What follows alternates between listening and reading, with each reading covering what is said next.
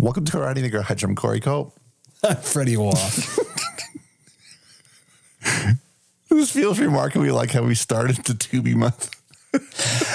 No, look, here's the thing. It does, because this movie is the Snake Eater 3 of the. I don't know that anything that's going to come after this is going to be able to top this.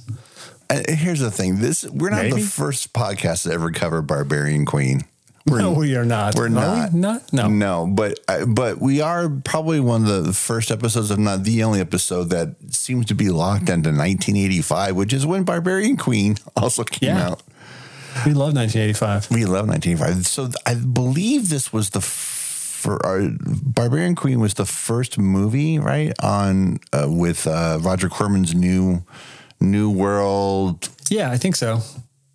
Is this Concord? No, it's not Concord. Yeah, it's Concord New World. It is. Yeah, and this is the first one that they did under that moniker.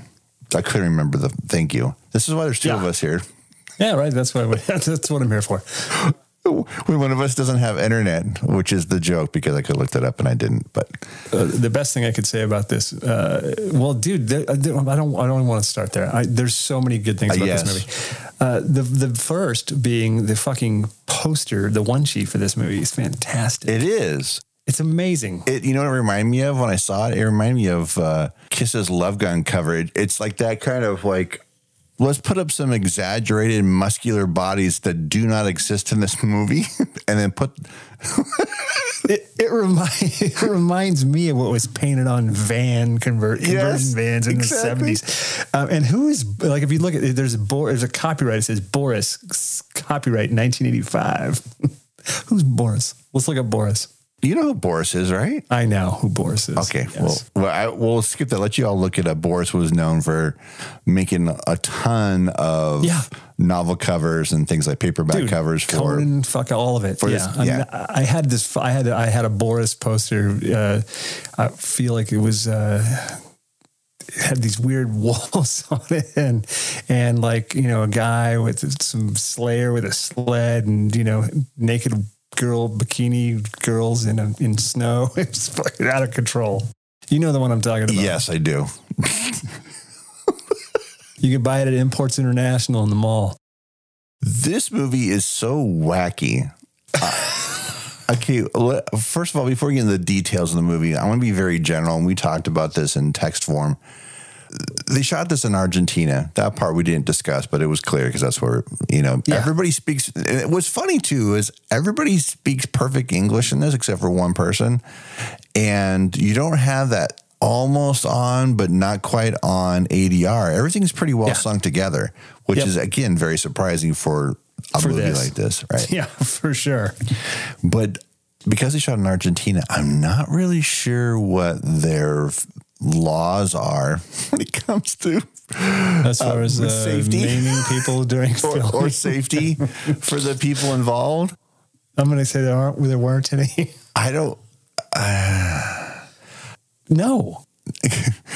If somebody didn't come away with cuts and bruises from every fight scene in this, then dude. If people didn't lose their eyes, I would fucking be amazed, dude, because there's so many sharp, pointy sticks being waved around by people who obviously are just fucking, you know, hey, dude, do you want to show up and be, hey, no, don't, just put this on.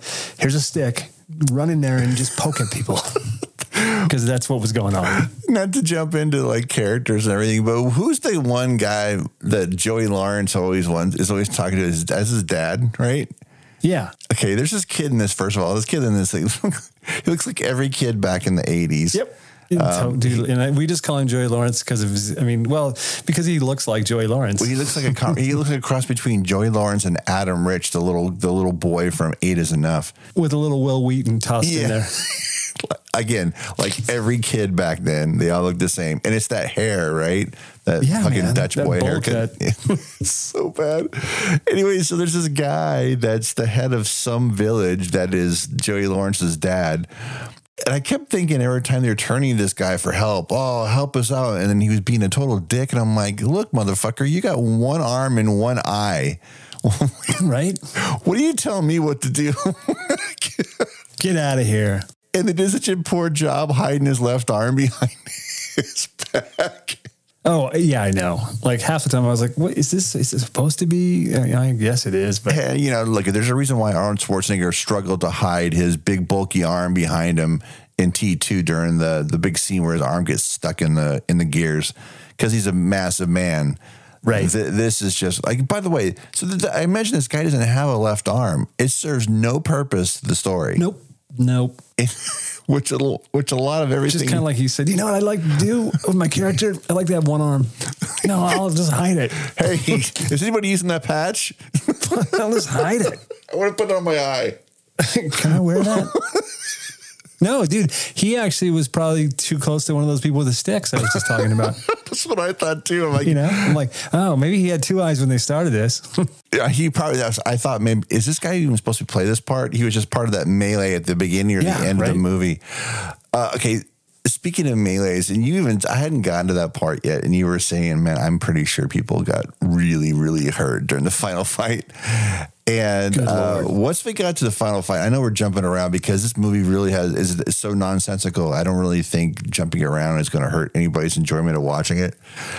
When you get to that big fight at the end, first of all, the fight is a collaboration between the rebels. Again, it doesn't really matter what we're talking about here. The rebels, One Eye Willie's village. Good Lord. And one other group that I'm like. And they spend, I kid you not, they spend the first 3/4 of the third act trying to coordinate their attack and their uprising. Yeah, man. What the fuck is going on? For a 70-minute movie, they certainly do, like, you know, there's a lot. There's a lot of plot they're trying to cram in there, but they don't really. I mean, God, yeah. I was like, what in the fuck are they? What are they doing? And we're not exaggerating. It is truly 70 minutes long. Yeah. Nope. And it's perfect length. And now you know how four of these movies fit on that Shout Factory disc. Yeah, dude. I was going to say also this is kind of like a dirty version of Xena. Yeah, I guess it's like that lost, like maybe it was like this. That somebody saw this and said we can make Xena. Well, yeah, and it almost feels like a Xena episode is so damn short. Yeah, if it's the porn version of Xena, the 80s porn, you know, like they used to like Schindler's Fist and all those things. Right. They would take the title and, you know, this would be Xena's porn. And then, by the way, it's really hard. I didn't want to keep writing out Barbarian Queen to you over and over again, so I just shortened it to Barbecue. Yeah. Because it's such a mouthful. Speaking of mouthfuls, the character names. Yeah, man. Well, you know, they did try. I felt like at least, but they're all kind of similar. Like that's what I mean. Taramis, there's Amethea, there's Estrid, and then Tenara. Is that right? Tenaria. I already forget how they say it. Like, but Strymon, Arker, Zohar, Zoraida, and that kid that we keep talking about that looks like Joey Lawrence. His name's Derek. His name's Andrea Scriven. Okay, this is the only thing he's ever done. I think one of the most troubling things about the movie is, well, first of all, I know it wasn't ad-libbed. I know there was a script because all four of the main women deliver with such their lines of such conviction, so there's no way they're ad-libbing it. And I would I would bet lots of dough that they're not good improv artists. Just my guess. No, but I want to say they are the best part of the movie. Four of them, they are. They're good in it, and in between all the.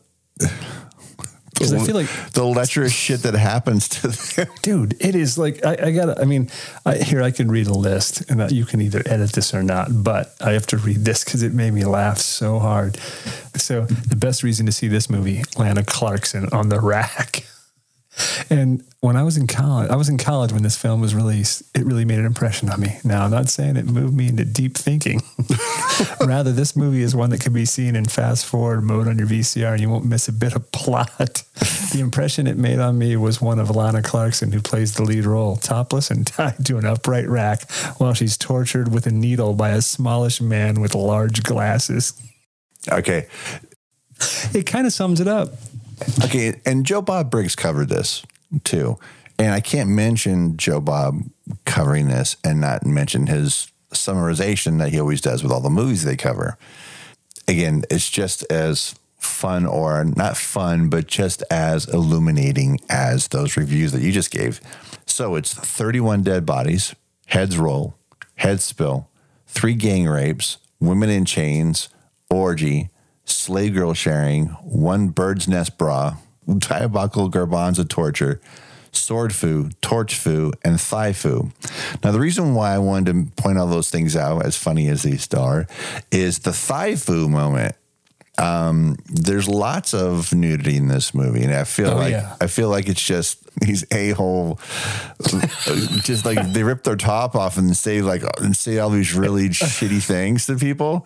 So like, oh yeah, you're really whatever. It's that's something else too. There's lots of dialogue in this movie that is clearly pulled right out of Los Angeles, common modern day shit. Oh yeah, man. Are you ready? I'm like, you don't say shit. Are you ready? Let's roll. Let's rock this house. Let's rock the house. It's so bad. But it's not, let me say, I know it sounds really cheesy and everything like that, and the production value you think would be lower than it is, but it's not. I almost feel like if they had jagged the ADR a little bit, that it would lend itself better to the whole shenanigans that's going on. But I mean, go back to the misogyny of the movie. You don't really see any true, real violation other than ripping off the tops. And I'm trying to avoid the R word because I already said it once, and I'm just not I don't want to be relishing in a movie that kind of lays on the, but there's a point in there where the lead, Lana Clarkson, is on the rack, like the aforementioned rack. And the guy torturing her decides, I got you in a perfect position. I'm going to go ahead and violate you completely. Before I get into what he does, which is obvious, I think, there's a glove. Mm-hmm. There is a knight's armor type glove hanging upside down right next to her with a very pointed finger, almost like if you were wearing it and you're pointing your finger at somebody, and has a very sharp end to it. Melody said, what is that? And I said, I don't know. He goes, does it get used? I'm like, I don't know. I've never seen this movie before. Possibly. Well, in this moment, it doesn't. And the guy torturing Lana Clarkson does not, because he starts raping her. And next thing you know, birds do it. He do it. He starts complaining after seemingly enjoying himself. And you're like, what's going on here? And then he starts saying, oh, too tight. And Melody, and I started laughing, and Melody kind of got mad at me. She goes, she's getting raped. I go, that's not what I'm laughing at. She goes, what? I go, she's kegling him. Yeah, man. I was like, what the fuck? Am I seeing this right? For lack of better phrasing, she clamps down on him. Yeah, man. To the point where you're like, oh my gosh, is she going to rip it off? Even though she's fully chained up, is she just going to tear it off through her woman prowess? Yeah, man. And I'm not laughing because of what's being done to her. I'm laughing what she's doing in the situation that is like, look, man, she's Barbarian Queen. This is what she does. Don't fuck with the Barbarian Queen. Yeah. That's what I'm saying. Yeah. And this dude, the guy, the glasses, what's with the glasses? Oh, yeah. The creep that she eventually kind of frees from and kicks into the acid that's just happened. He just falls backwards into the acid. The gases that's not covered up at all. Just. Yeah, dude, I just love that it's just like it's laying right behind him. Like, you know, and not thinking, maybe this is something that shouldn't be so close to, you know, I shouldn't be walking, I shouldn't have my back so close to this pit of acid. Yeah. But whatever. Yeah. What's the name of the guy that runs the whole thing? The guy that looks like Muammar Gaddafi.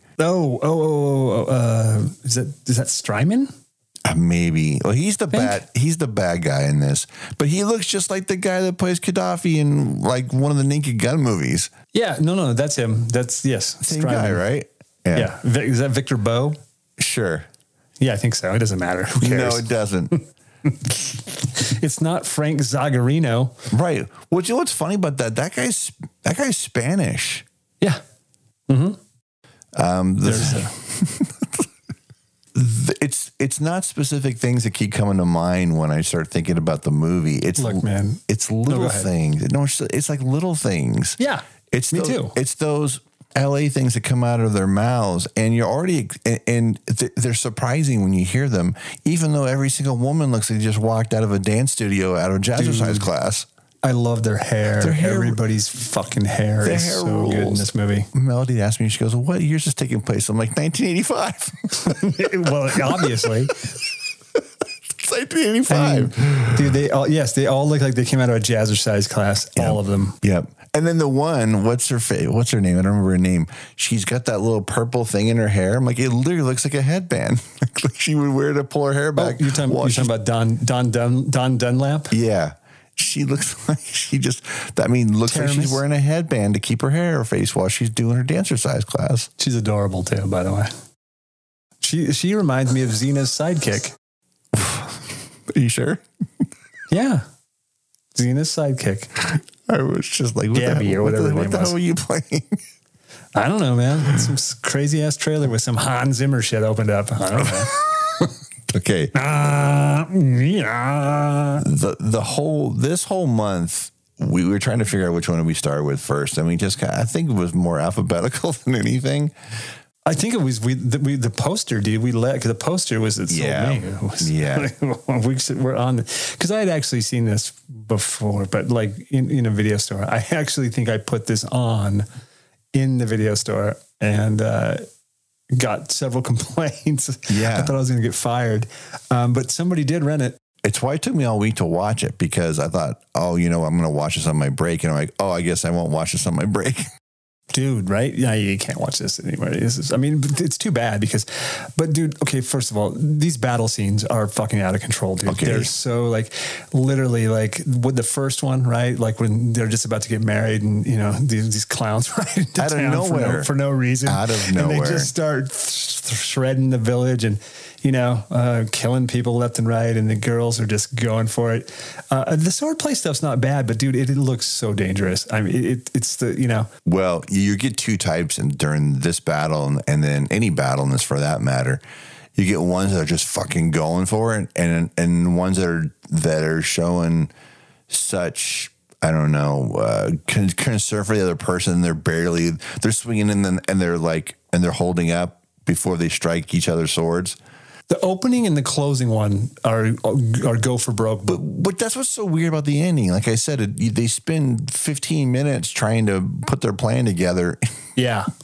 And then what happens when it goes It goes from right when, you know, Clarkson is about to get her head cut off, and then Joey Lawrence comes to the rescue and throws it. I mean, does not anybody see him just standing with the sword? Right? Like he's just standing there. Hey, dude, that is the worst. Like that it's like the worst reveal. Like for him, like looking and the way they keep looking at each other, I'm like, come on, man. Back and forth. But it just kind of adds to the whole stupid. Yeah. Like, I mean, this movie is so dumb, dude. That's what makes it awesome. It's so dumb. When they finally attack right at the end, where I mean, they went from nobody knows what the fuck is going on between these three groups that are trying to have this uprise together and attack Muammar Gaddafi or whoever the hell he's supposed to be. Sure. That guy. But then all of a sudden, boom, they're a fully controlled, you know, attack, and and everyone's LARPing. Everyone's just...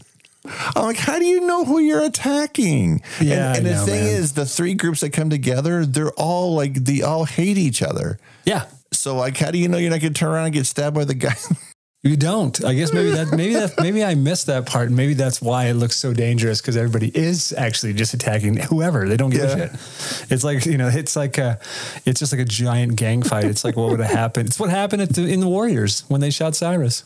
God, that's true. Right? Everybody just kind of went apeshit until, you know, it was the Warriors, man. It was the Warriors. They shot Cyrus, and then everyone stopped. That's probably what somebody should have yelled. That kid, Joey Lawrence, should have yelled that at that moment and then threw the sword to it. Then I would have had no problem with it, because it would have been a natural distraction, and everyone would be like, who the fuck are the Warriors?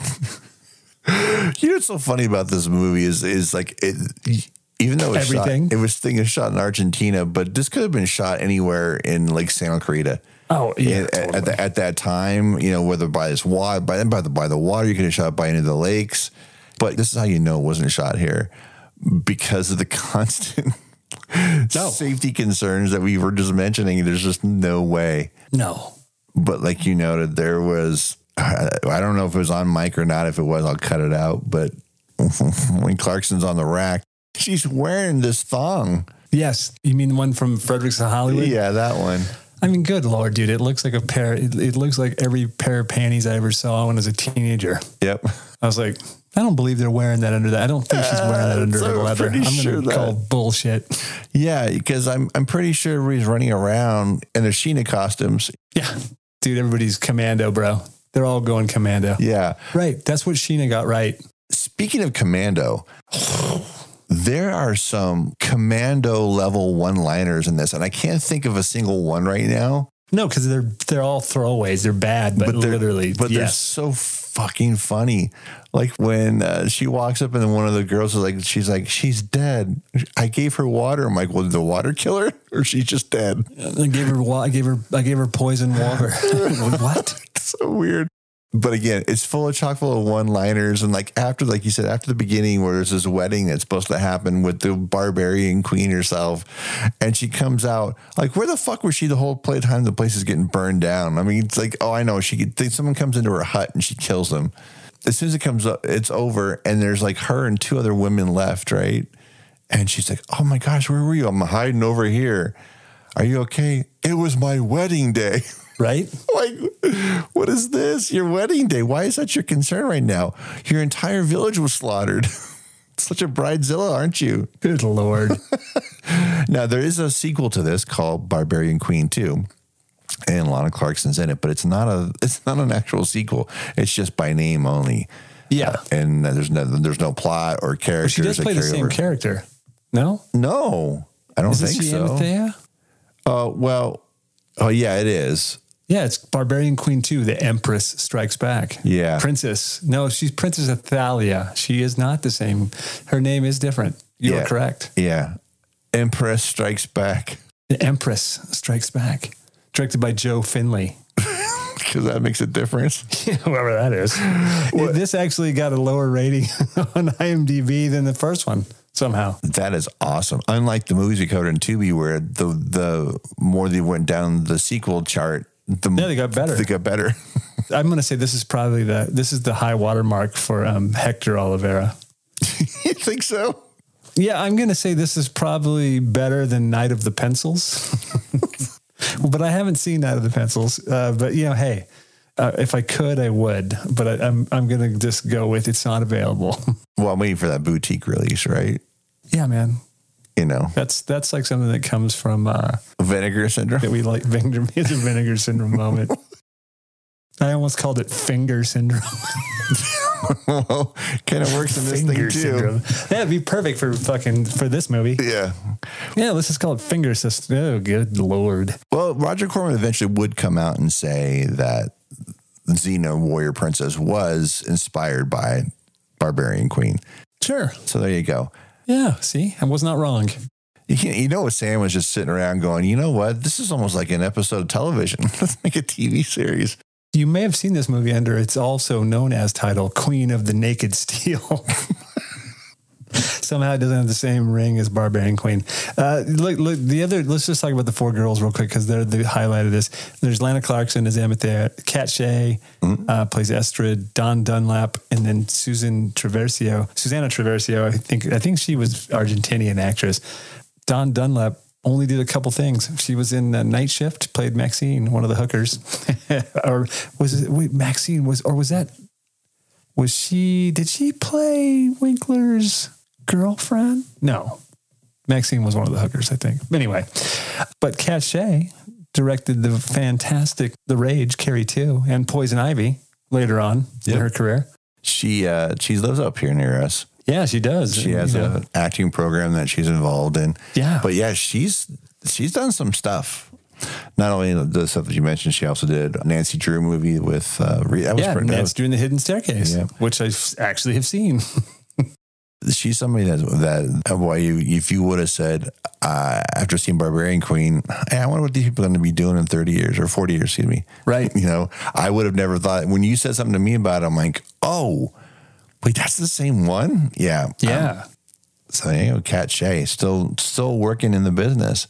She also directed this fun movie that you've seen, Strip to Kill. I've seen that. With Kay Lenz and BJ McKay from BJ and the Bear and My Two Dads, Greg Evigan. Yep. Who knew? Check her out. You can go to kattshea.com. She actually has a full page, and she goes she does remote. She does remote things for if you're working on self tapes or anything like that for auditions. Yep. But so she has a whole bunch of stuff, and it has a whole price list there. I'm just not a commercial. No, not a commercial. I told you when the market was open, there was a bulletin board here in Agua Dulce, and like her flyer was always on the bulletin board. That's how I was like, Katt Shea, she's still around.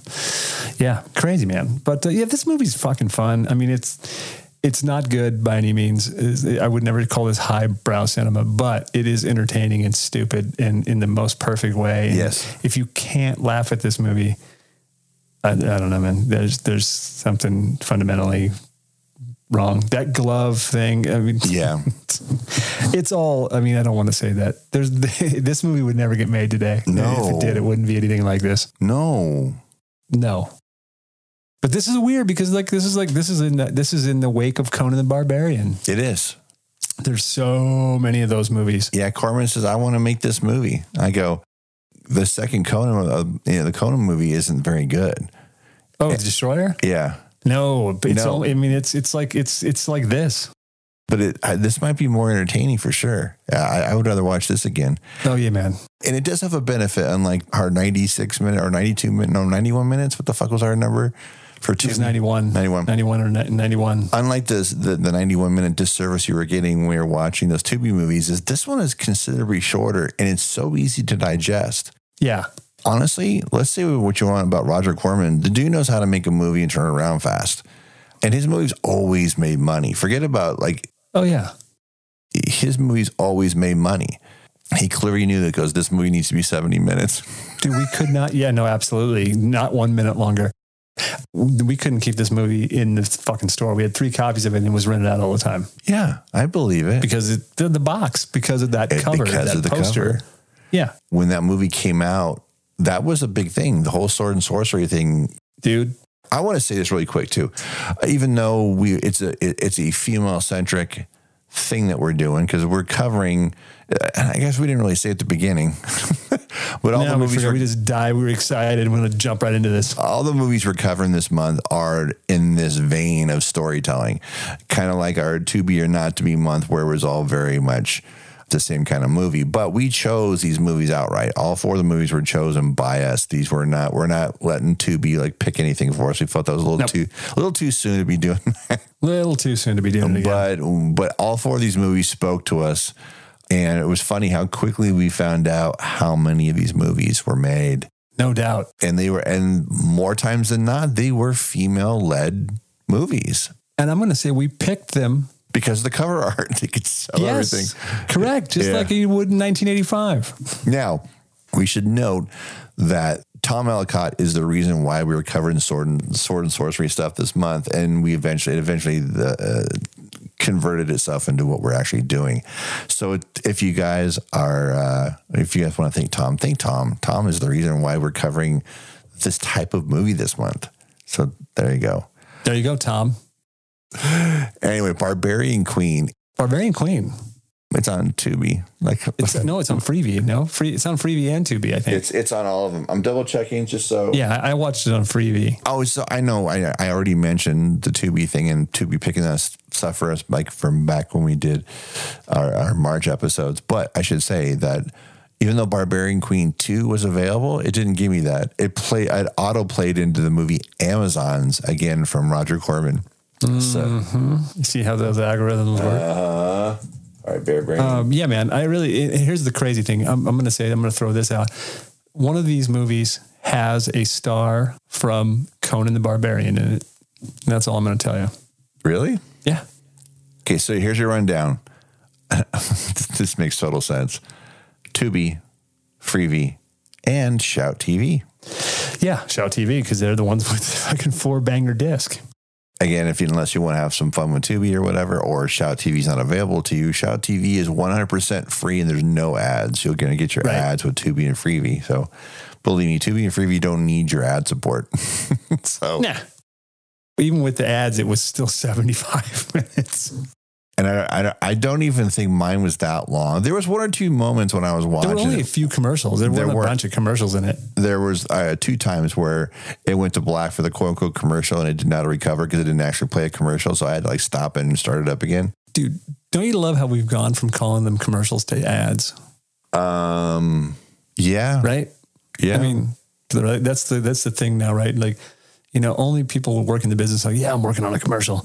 Anybody who's watching says, like, oh, these fucking ads. Yeah. One says, all these fucking commercials. They do that whole thing, too, on Mad Men, where they kind of abbreviate things. Yeah. Right.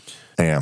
So if you want to follow the show on the socials, it's at Karate Pod on Twitter, Letterboxd, and Instagram.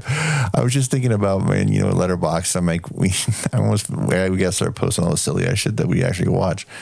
And if you want to follow Corey on Insta, it's Culper97 and Corey_Cope on Letterboxd. There's some more editing. If you'd like to follow me, you can follow me at Rock and Roll 33 on your Instagram, or you can follow me at Argon. At Letterboxd. That's Argon. The one person we didn't talk about in this movie because he wasn't worth talking about. Yep. D-level Zapka.